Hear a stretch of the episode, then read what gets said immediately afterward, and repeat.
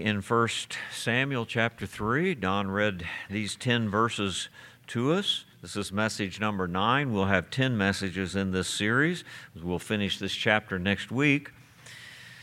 These 10 verses that we uh, just read together are no doubt the most well known of the passages about Samuel as God uh, comes and uh, with an audible voice calls out to Samuel, and Samuel hears that voice and thinks that it's Eli, and, and three different times runs to Eli, and uh, Eli sends him back until finally Eli realizes uh, that uh, something uh, special is going on here with Samuel.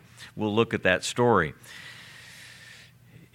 In our family, it's, it's, uh, we have a, a, funny story, true, because Ann's brother is named Samuel, and uh, they were children as his, her father was preaching, of course, around the country and so forth. And uh, part of Sam's testimony is, uh, you know Sam, is that he actually thought when he was a boy that this story was about him. He just didn't remember it.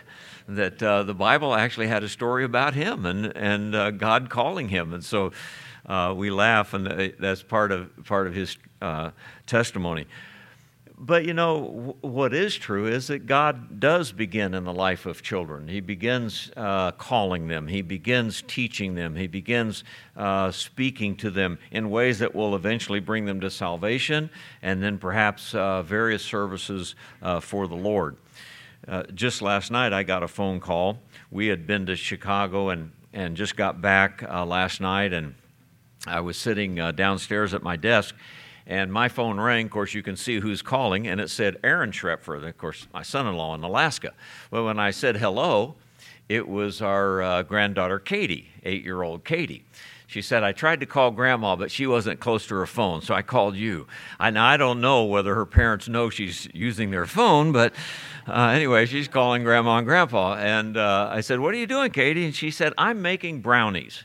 Oh, yeah. I said, uh, Tell me about that. Well, it, to make a long story short, there were, uh, Aaron and Rebecca had to go to a funeral uh, last night, and uh, they were going to drop the kids off at a family in the church and uh, then go on to the funeral just themselves. And so Katie was making brownies to take to the family that they were going to so that they had something to feed them when they got, when they got there. But uh, she was happy that she was doing something that would help people, you know. And uh, so here she is. Her parents have to go to a, uh, a funeral connected to ministries around, and uh, this was their job to go to that house. And so she's baking, she's baking brownies to help out. And you know, I thought, how many of our kids, our grandkids, we hear stories like that and we realize God has His way of working in them and teaching them things at very young ages that are going to blossom into other service to the Lord and uh, used uh, by God uh, to call them, sometimes to ministry, but sometimes just to their life's vocation, what God wants them to, to be doing. And He's training them and teaching them in those things. And so uh, we read this story and uh, we make our applications to the Lord, and rightfully so, even though Sam was a little off in thinking that, uh, you know, it was actually about him, but in a way it is about him. What does happen here is, is that God breaks a silence uh, as God speaks to this young boy, uh, God has not spoken like this to a leader in Israel for quite some time. Uh, really, uh, since they've had a leader like this, it has been since the days of Joshua, uh, four or five hundred years before. Uh, but even if we go back to the times of the judges, there at least was a Gideon and an Othniel and those judges who really did follow the Lord, and some judges who weren't so great.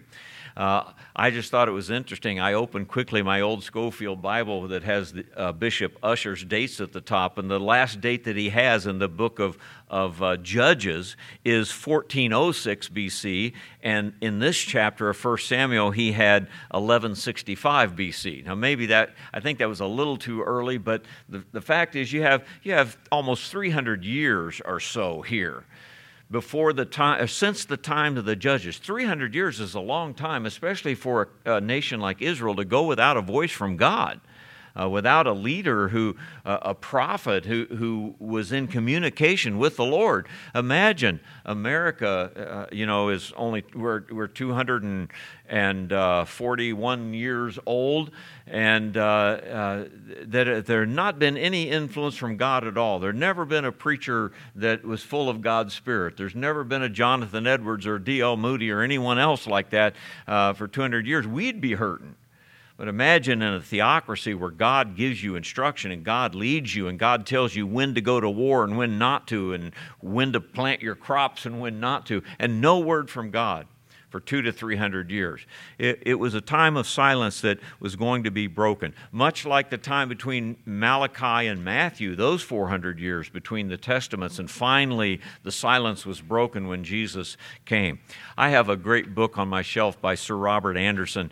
Uh, you may remember him. And it's called The Silence of God. And his, his point is that when Jesus returns, the silence will be broken. There's been silence for almost 2,000 years, actually, uh, between when God revealed himself in the person of Jesus Christ and when he will reveal himself again at his second coming. And when God breaks that silence, it will be quite something. As a matter of fact, I wrote down Revelation 1 7 of that time. It says, Behold, he cometh with clouds, and every eye shall see him, and also they which pierced him. All kindreds of the earth shall wail because of him. John says, Even so, come, Lord Jesus. I, you know, I can't wait until that time. Well, when God calls, he breaks silence. And uh, here he's going to break the silence uh, that even was in Samuel's life. But when God calls, he also changes things. And uh, in this life of Samuel, things are going to change quickly now. Uh, no longer just uh, the little boy at home, no longer just uh, in, the, in the safety and confines of the, of the tabernacle setting, but now things are going to change with him. I wrote down these thoughts. You know, when God calls, he changes things, and that is, he always uh, calls us to leave something.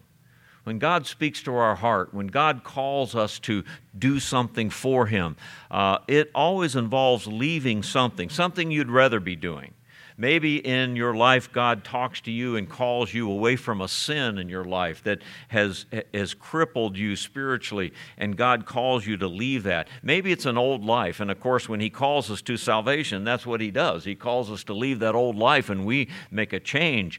Uh, Paul will describe it in our, uh, in our passage tonight in 1 Thessalonians. We turn to God from idols to serve the living and true God. And that's true. And sometimes it's just. Uh, uh, things like that that we need to leave behind. But God all, always calls us to something.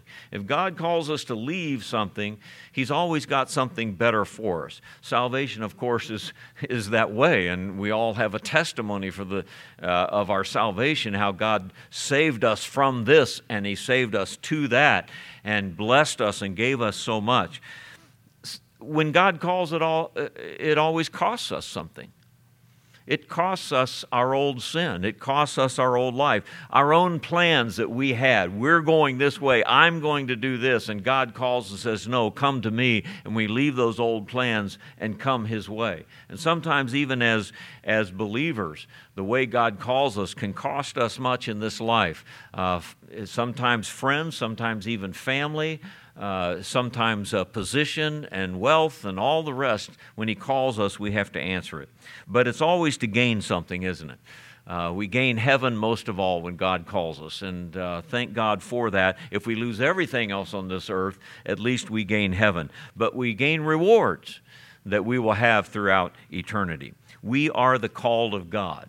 Remember this verse in 1 Peter 2 You are a chosen generation, a royal priesthood, a holy nation, a peculiar people, that you should show forth the praises of him who hath called you out of darkness into his marvelous light, which in time past were not a people, now are the people of God, which had not obtained mercy, but now have obtained mercy. It's a great thing to be the called of God.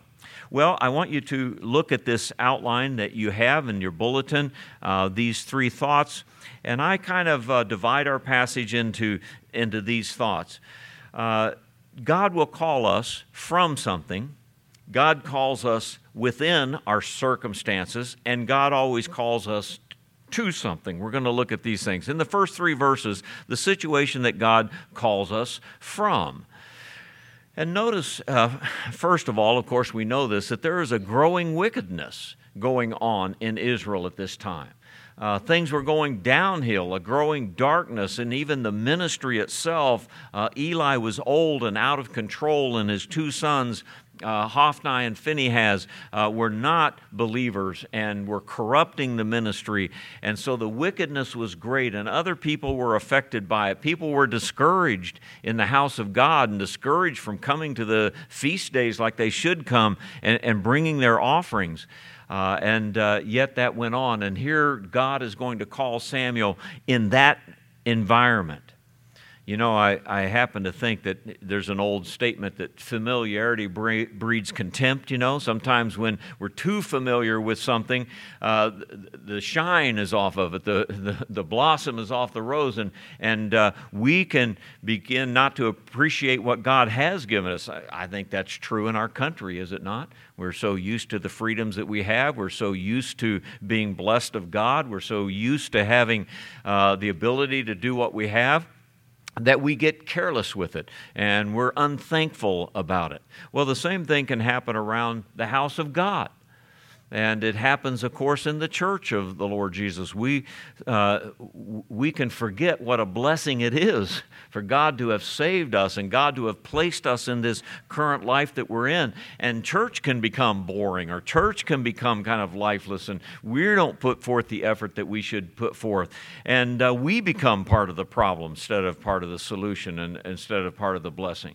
And so uh, we can become like that even as believers uh, as these things happen. But the good news is that one person can even make a difference. And in this case, one small boy. Josephus, uh, in his account of the story, makes jo- uh, or, uh, Samuel, excuse me, about 12 years old probably somewhere correct. He's, he's grown up a little bit. He's, he's gone through those, those uh, young years. He's 10 to 12 years old.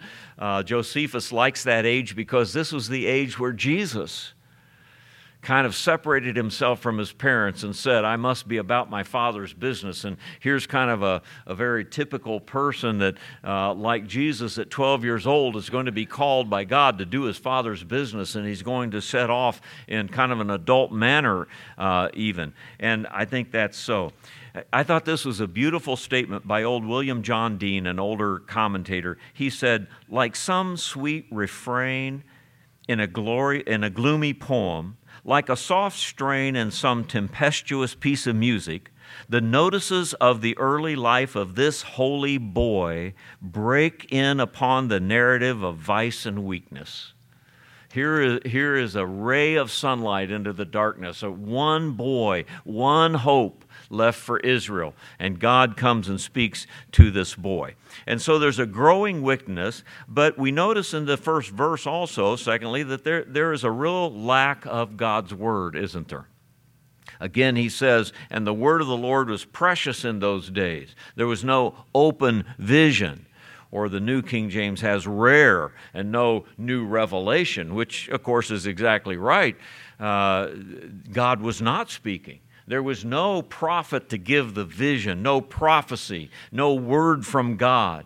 There's no new revelation coming at all, and we know for two to three hundred years, and things had sunk to this place. You remember that, that the writer of Hebrews said, God, who at sundry times and in diverse manners spake in times past unto the fathers by the prophets, and yet now he's not speaking. So, what do, do the people do? Amos, that minor prophet gives a prophecy of the end times in which we live. And he says in that end time, when before the Lord comes again, he says it like this in Amos 8 11 and 12 Behold, the days come, saith the Lord God, that I will send a famine in the land, not a famine of bread nor a thirst for water, but of hearing the words of the Lord and they shall wander from sea to sea, and from the north even to the east. They shall run to and fro to seek the word of the Lord, and shall not find it. A prophecy of our own day. And isn't that the truth that everyone thinks they have a word from God or seeks a word from God, and yet there's a shortage in our own land of the very word of God? And there was in that day. And then, thirdly, I want you to just notice under this uh, situation the, the lateness uh, of the hour. It's kind of a, a sweet uh, vision or, or, or, picture here that the writer paints of what's going on.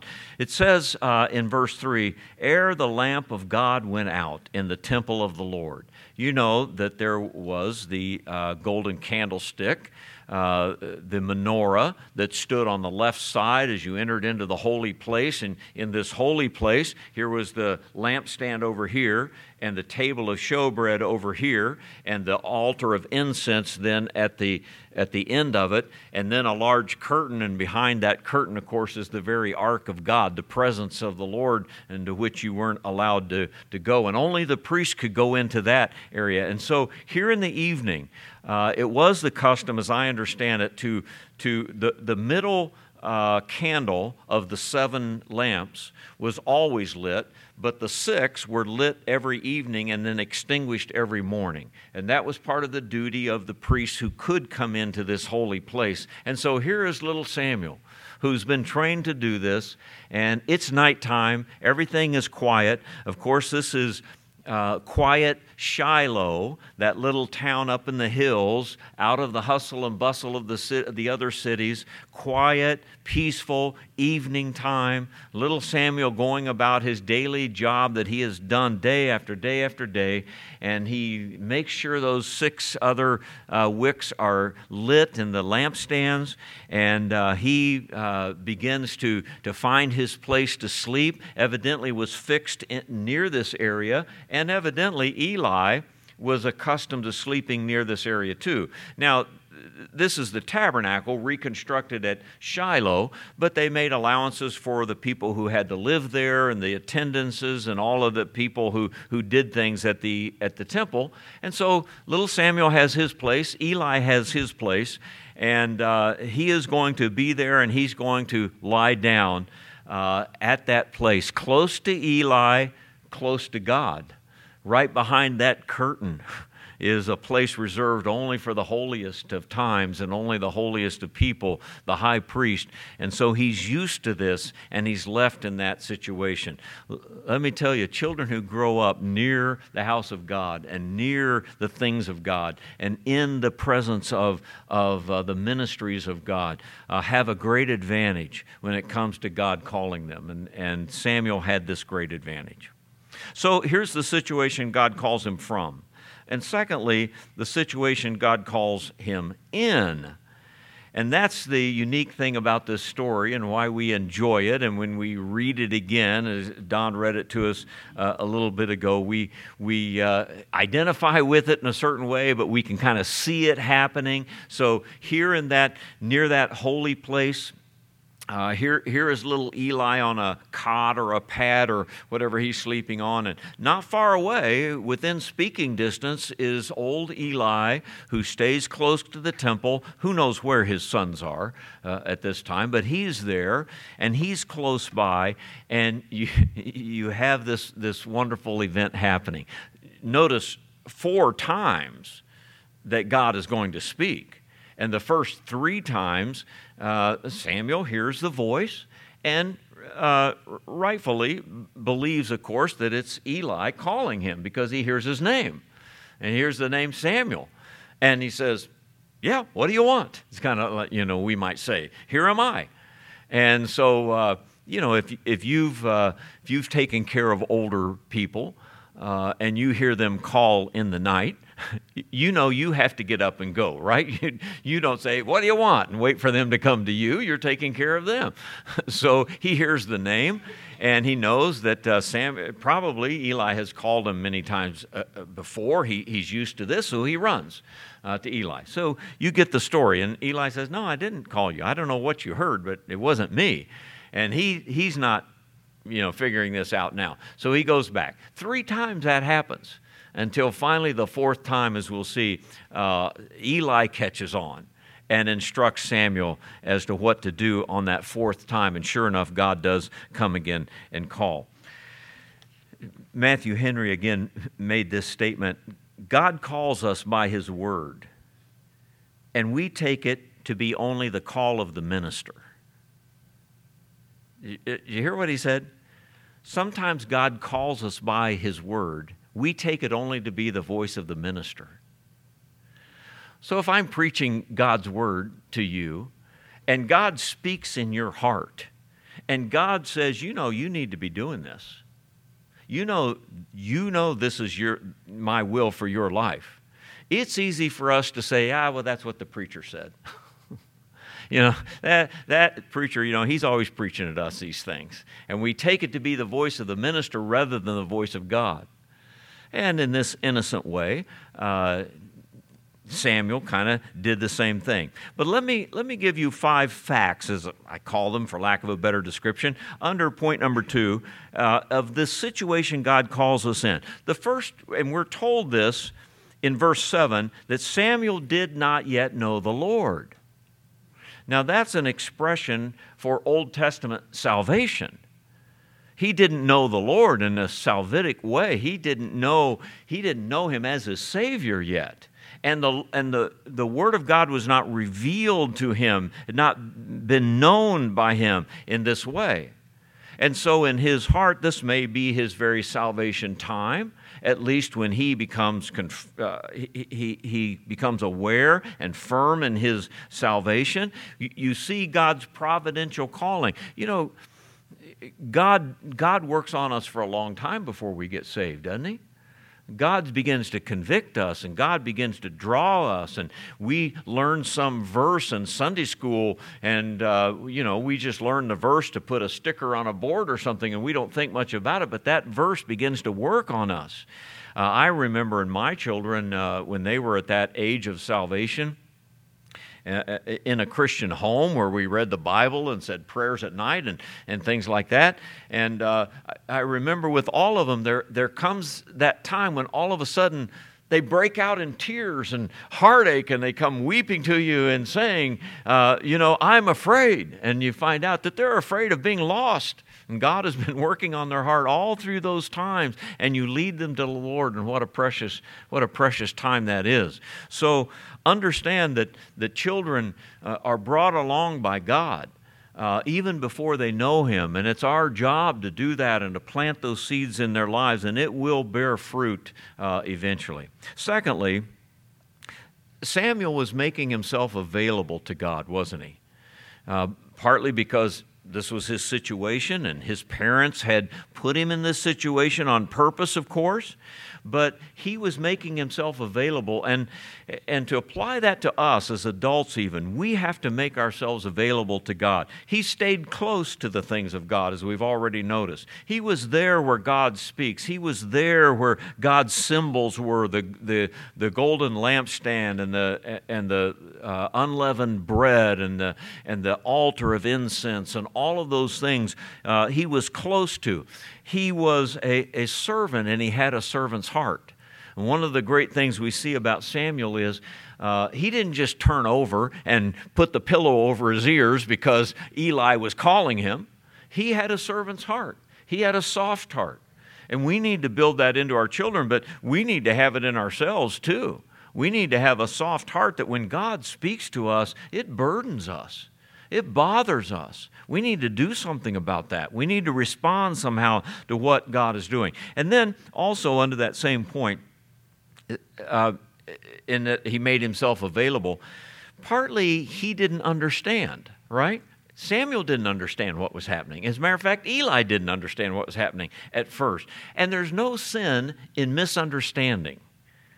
We all go, always go through that. And even in our adult lives, God will be burdening our heart for something and leading us in a certain way. And we don't understand it at first. We don't understand why we have that burden. We don't understand why that affects us so much, why we got a blessing out of that even if no one else did. I mean, God works on us and we don't understand, and, and then it becomes clear and then we understand what God is doing and we follow it. And so Samuel made himself available to these things, and of course, it paid off in his life.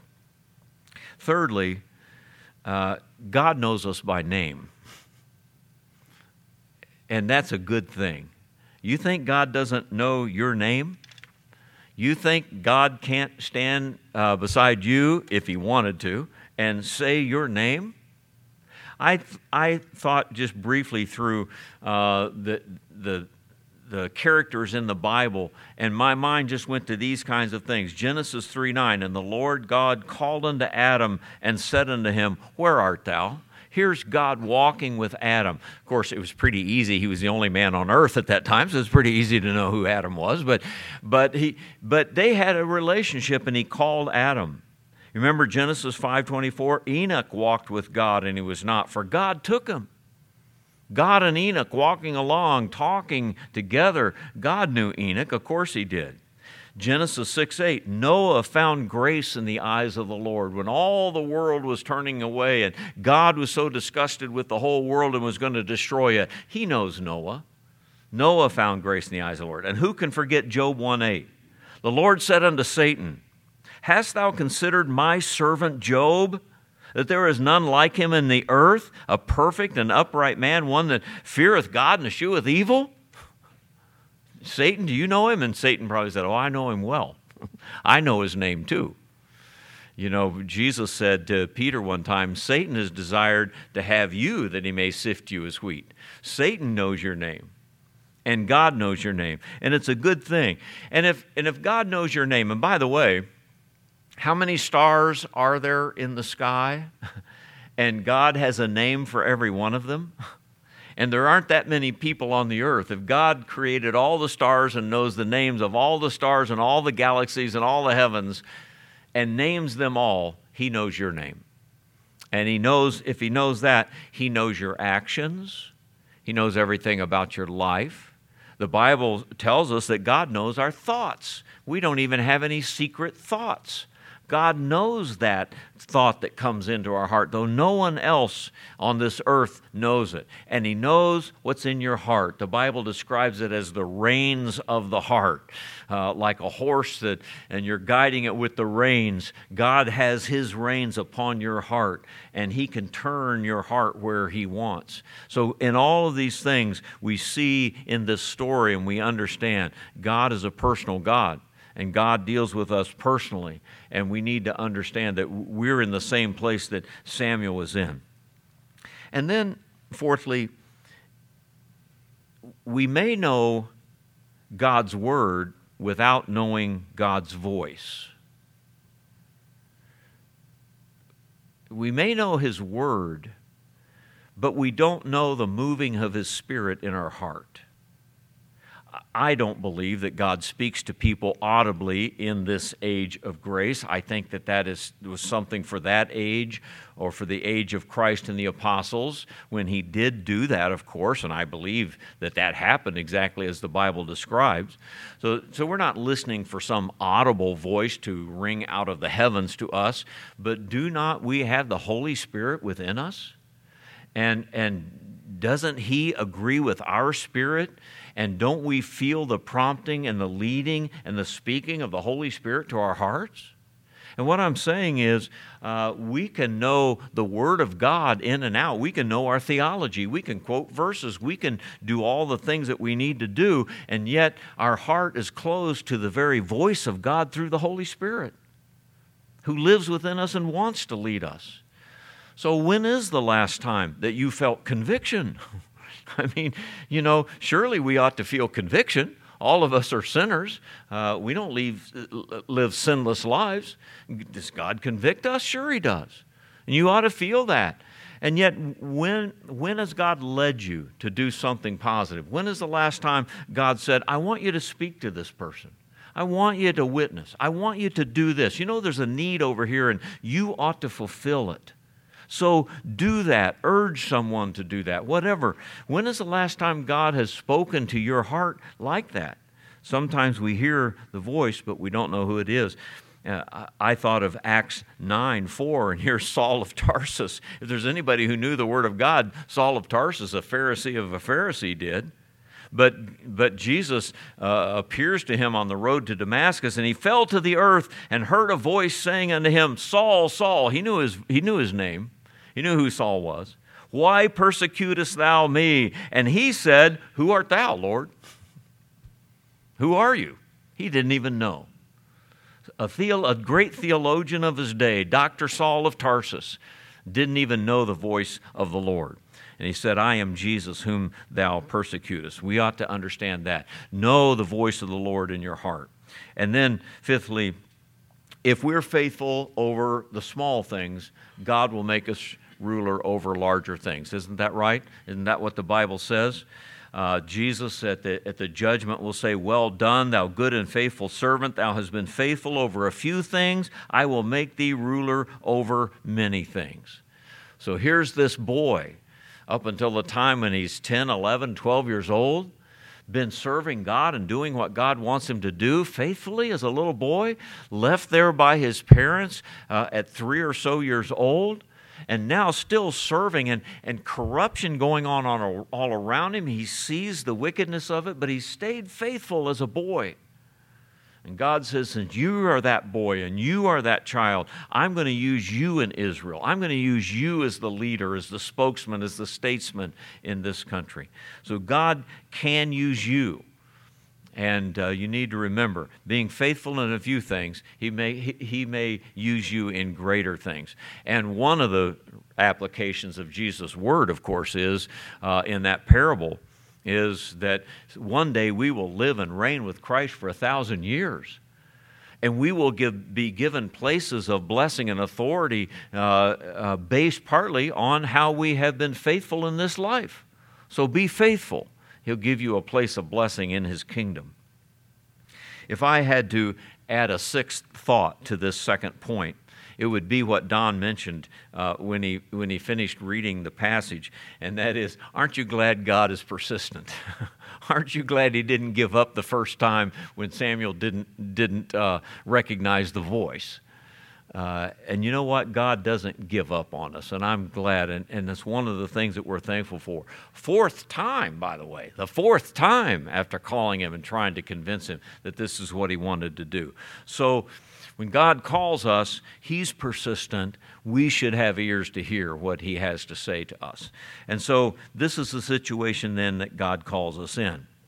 So, thirdly, there's the situation that God calls us to. In other words, there's a door opening now to Samuel to something new and something greater and something in his adult life that uh, God will use him in great ways.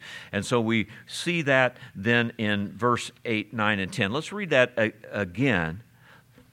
And the Lord called Samuel again the third time. He arose and went to Eli and said, Here I am, for thou didst call me. Now, this has been three times.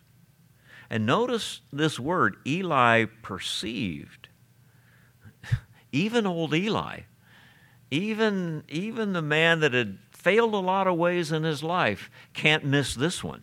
He perceives, he realizes what's going on. Therefore, Eli said unto Samuel, Go lie down, and it shall be, if he call thee, thou shalt say, Speak, Lord, for thy servant heareth. So Samuel went, lay down in his place, and the Lord did come stood and called as at other times. We have the name given twice now Samuel, Samuel.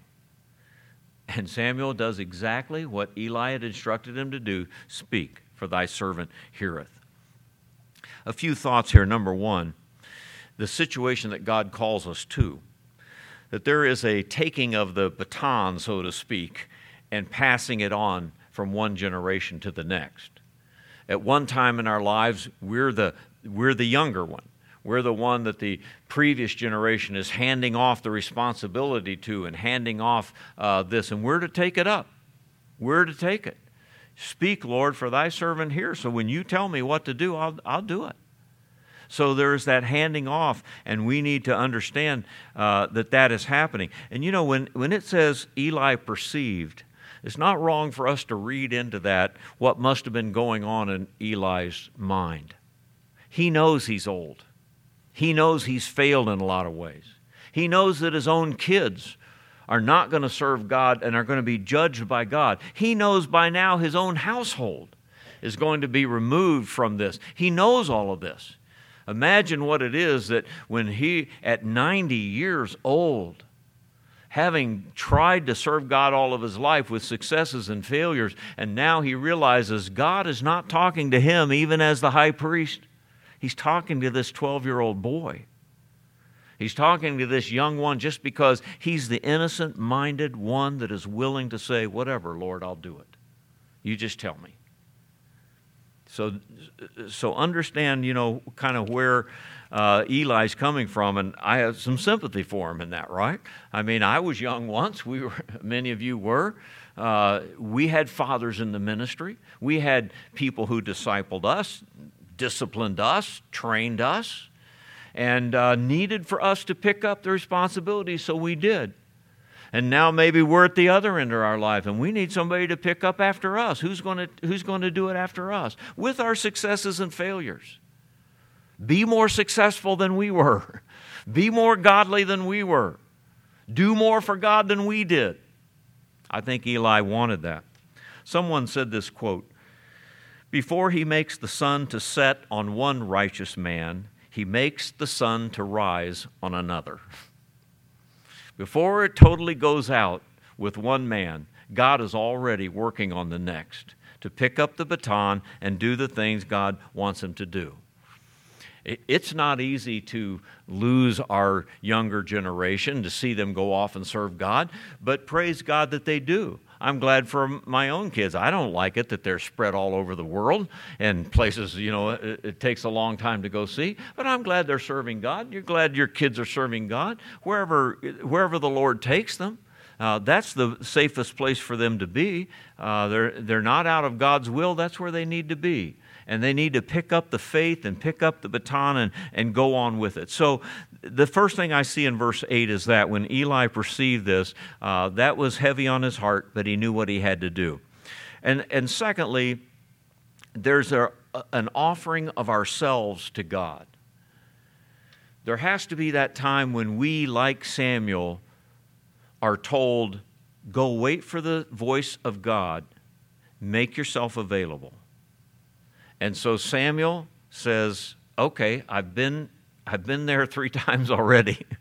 you know, it's familiar, but if this is what I should do, I'll go back and make myself available. And he does. He goes back, finds his little bed. Can you imagine what he was thinking? I don't know. You know, uh, you know when when Eli said, "If you hear this voice again, address him as the Lord." Oh, really? That's what may be happening? I don't know what thoughts were going through Samuel's head, but uh, he, it, it says in, in verse 9 that he did it. He went as at other times and made himself available to God. I'm just saying, folks, that we, we have a way often of not making ourselves available to God. We don't want to hear it. We don't want the job. We don't want the responsibility. I don't want the Lord to speak to me and say, here's what I want you to do. So you're busy here, busy there, don't come here, don't read, don't pray, whatever. We have a way of not making ourselves available. God speaks to us through His Word and speaks to us through His Spirit. We need to have a soft heart and make ourselves available to that. So go lie down, listen for the voice of the Lord, and if, if He does, I, I kind of like or, or notice that word too, you know. Uh, so, so if he's going, if he says it again, if you hear it again, verse nine, then this is how you answer. So, second uh, or, or thirdly, here, you remember that expression, "Be still and know that I am God." Psalm forty-six. I will be exalted among the heathen. I will be exalted in the earth. Be still and know that I am God. So Samuel has to go back and be still and listen. In the quietness of that holy place, with nothing else going on, wondering. Maybe he was thinking, you know, if this is the Lord, I've missed it three times. Three strikes and you're out. you know, I, I doubt if he's going to say do this again. I haven't understood. I haven't listened. But he's there and he's listening for it. And Eli has told him, if you hear this voice again, then you reply like this I'm ready, Lord. Speak, because I'm, I'm listening. That would be a great attitude to get up with every morning, wouldn't it? We get up, we open God's Word, we read it, we pray, and of all the other prayers that we pray and all the other things that we say, we say before that devotional time, Lord, show me your will, and I will do it. Impress upon my heart what you want me to do, I'll do it. And that's how Samuel is lying there now, being still, knowing that he is God, and that if he calls, I'm going to answer. And so, verse 10 happens. The Lord, notice this, he came, he stood, and he called at other times. God is faithful. God's not going to give up. And we have the name twice here. I don't know why that is. Maybe the first time shocked Samuel a little bit. He had to repeat it. I, I doubt that. But, but we have it twice, kind of for emphasis here Samuel, Samuel. God is urgent now. God knows He's listening now. He has him where He wants him now. And He does it as other times Samuel, Samuel. And what is Samuel going to do? Run to Eli? No. Now comes the hard thing. He knows he's speaking to him. He's not Samuel or, or Eli, I mean. He's, he, it's not someone else. This is the Lord. So, what does he do? Speak. Your servant's listening. What, a, what an invitation to us. What, a, what an invitation to when we hear the Word of God and we sing an invitation song and we invite the Lord to search us and, and speak to us, that we would say, Speak, Lord, your servant hears. And you know what I noticed here is verses 11 and 12, if we can read on just a little bit farther, because I thought, you know, this is a tough message for a 12 year old boy. 12 years old. The Lord said to Samuel, Behold, I will do a thing in Israel at which both the ears of every one that heareth it shall tingle. In that day I will perform against Eli all the things which I have spoken concerning his house. When I begin, I will also make an end. That's a pretty rough statement for a 12 year old. The, the weight of the nation upon his shoulders, the weight of the priesthood upon him. But God has prepared him and he has given himself to the Lord, and he's ready to do it, to know that God's will. This last week, I was reading a little book from F.B. Meyer. Uh, called Fellowship with God. Uh, F.B. Meyer, a British preacher from uh, a couple generations ago, I like to read. Uh, and in this book, he, he was talking about a, an experience that he had uh, when uh, he was crossing the Irish Channel on the other side of England, between I- Ireland and, and uh, England. And he was on a ship, and it was late at night, and they were coming into the harbor, and it was a dark, kind of stormy night, and you couldn't see. And of course, in those days, uh, you know, being on a ship, especially coming in among the rocks and the reefs and into the harbors, was a dangerous thing. And so he described how he went to the captain of the ship, and he said, How in the world can you do that? How can you guide the ship uh, in a night like this? And he said, The captain pointed me off to the horizon where I could see three lights. And he said, You see those three lights? He said, Yeah, I see them. He said, I steer the boat until those three lights line up. And when those three lights line up, I go right toward them. And when I do, I'm brought safely into the harbor. So he said, I remembered that experience that he had on that ship. So, so Meyer says, three lights in your life need to line up. Number one is God's inner voice, the Holy Spirit being able to speak to your heart. Can He speak to your heart? Is that light burning? Secondly, he said, is God's written word. And that is, are you, do you know that what God is leading you to and calling you to is also uh, right with His Word and, and consistent with the Word of God? And then he says, thirdly, the third light are his providential circumstances in your life that he has lined up and put in place for you to do this. And he said, if those three lights get in a row, then go ahead. God is going to bring you safely into His will, into His harbor. And I thought that's exactly uh, e- even what Samuel experienced here. He knew this was God, he knew uh, he had something to do. All of the circumstances of his life were ready for this, and he said, Speak, Lord, your servant hears. Whatever you want, I'll do. So, where are you? Has God lined those things up? Have you made yourself available? Uh, can the Holy Spirit lead you at whatever time in your life, young or old? There are things for us to do, things for us to do today and tomorrow. Let God work in those and bring you into His will. There's nothing like it at all. Stand now with me, if you will, and as we stand, we'll prepare to sing a song of invitation. These songs designed for uh, the Lord to speak through the word that we've just read, and yet to speak to us personally and, and say, This is what I want for you. This is how I want you to take the message. So you listen to that in your heart. Father, now uh, thank you for this wonderful story. Thank you for Samuel and his willingness uh, to.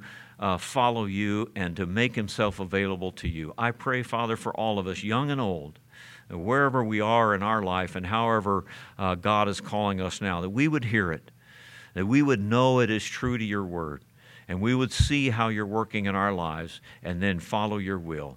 Do that in our lives. Help us as we sing this song to truly surrender ourselves to you. And Father, we ask that you would lead us, and we'll thank you for it. In Jesus' name, amen. As we sing the song, the invitation is open.